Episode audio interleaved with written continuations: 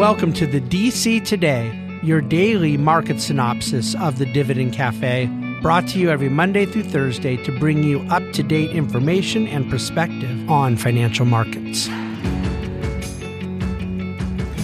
Good evening and welcome to DC Today. Uh, Brian Szytel here with you. It's February 22nd, which is Wednesday. And I'll kind of kick us off here and go through the market on the day, which was um, quite a bit uh, uh, less volatile than yesterday, which which I'll which I'll take, and I'll kind of go through. Um, we ended up closing down a little over 80 points on the day. Um, although for most of the day, the market was up probably 50 points. It was just kind of a quiet day. We were basically with a kind of a lull in economic activity, really just waiting to see what the Federal Reserve minutes were going to reveal from their last meeting, which is now a full three weeks old from February 1st, and kind of what they discussed. And we know that they raised rates 25 basis points, but the market was really just sort of in a holding pattern until that data was released, which is around two o'clock or so um, Eastern.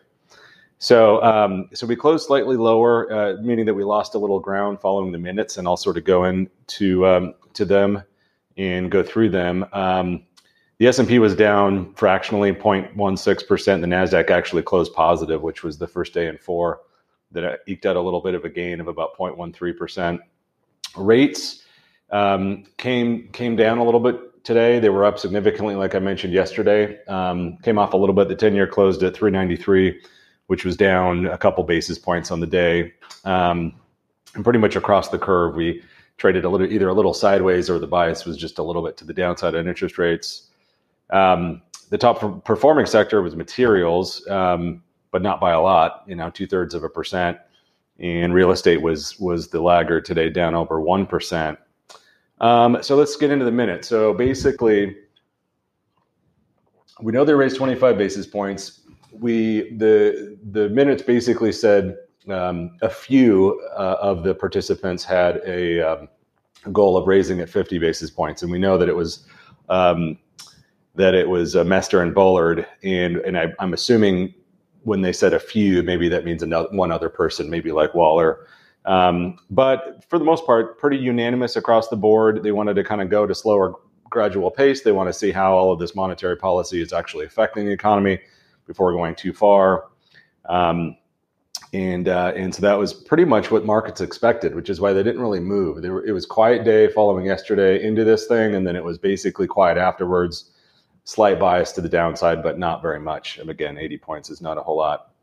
Um, and, and, and again, I think it was largely in line. Um, there was some comments separate from the minutes from um, St. Louis President James Bullard um, earlier this morning um, that was geared more towards, you know, in his view, having a, a Fed funds terminal rate of around, you know, 5.375 percent, um, which Fed funds futures are basically pricing that in now. So, uh, you know, that's pretty much in line. But um, he basically said the market had overpriced in um, the chances for a recession or a slowdown, meaning he, he what he's saying is is that economic growth is actually really pretty good, and he's not too worried about that. Um, he also, and again, he's you know, as Fed pre- presidents are, you know, they're in the soft landing camp that they're going to get it just perfectly right but they're basically saying that they don't have to destroy the labor market completely um, or even hurt it much in order for them to bring down inflation, and um, and I think that that is fine. Um, there was some news. Oh, the Biden administration um, is kind of narrowing down uh, Lael Brainard's replacement, and it looks like Dynan, Eberly, and Carpenter, all of which in different ways and different periods served under Obama in the Treasury Department.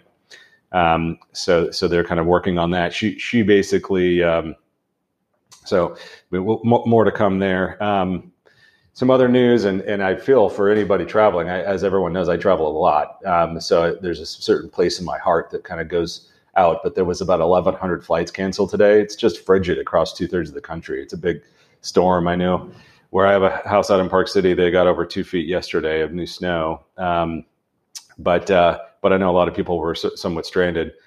Um, I did add a chart in today's DCT um, DC today that just is showing you the the absolute yield on the one year Treasury right now, north of five percent, and it, it hasn't been over that yield uh, for over 20 years. So it's 2001, and there was some kind of neat comparisons between the market then versus now. My point to showing that was not to say that it's it's like 2001 necessarily, because if you remember back then, you know we had a shallow recession we were dealing with, and a bunch of other factors, Gulf War and things. Um, so so not not comparing comparing the time period, but just the absolute yield of five percent. We haven't seen it in over 22 years, um, and so the the old uh, you know TINA um, acronym that this uh, there is no alternative. Um, I, I think that is at this point pretty much out the window because there is an alternative. You can basically get five percent on a riskless or a risk-free investment in a one-year treasury. And so that is pulling market money out of markets. We're seeing the velocity of money slow down and pull, you know pull back and actually go a little negative here, and uh, and we're seeing risk assets risk assets struggle here a little bit. Um, and, and I don't know that it means anything other than somewhat of a range here as we kind of go through things. But you know, the, we just got to keep an eye on, on all of these different things. Um, I added a, a, question that I just got, I think yesterday or today, from from a client about the volatility index because I mentioned it yesterday, um, being that you know high, it was up a lot yesterday. So I have a, just a definition of what it is, what it means, why we pay attention to it. Um, it. It has gone up the last couple of days, but it isn't really very high. Is the best way I can describe it. So I pay attention to it, um, but we're not dealing with a, a, a, highly volatile market, number one, and then also technically um, a very fear driven market. I, to me, it feels a little complacent, frankly, in, in markets. Um, and so, whether that changes here over time, we'll have to kind of kind of pay attention to. But I'm keeping it a little short today. Tomorrow we have um, some jobless claims that are going to come out, and then a revision of Q4 GDP, um, which is expected to be unchanged. So we've got some more um, data tomorrow to kind of go through, but the takeaway from today is Fed minutes basically revealed what we thought they would, and uh, markets kind of were, were fairly benign on the day. And so I'm going to leave it there for you today. David was quoted in, on CNBC. I have a link there. You can check out check out what he said about yesterday's sell-off as far as it pertaining to interest rates. But um, I'll let you get back to your evenings. I appreciate you listening very much. Um, reach out as always with any questions. I love them, and uh, we'll talk to you soon. Thank you.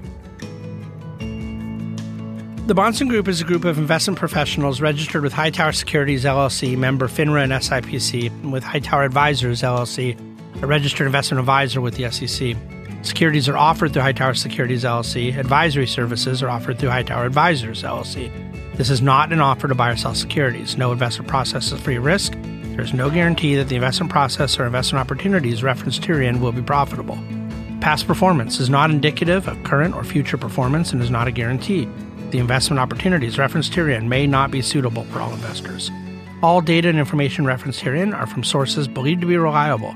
Any opinions, news, research, analyses, prices, or other information contained in this research is provided as general market commentary and does not constitute investment advice.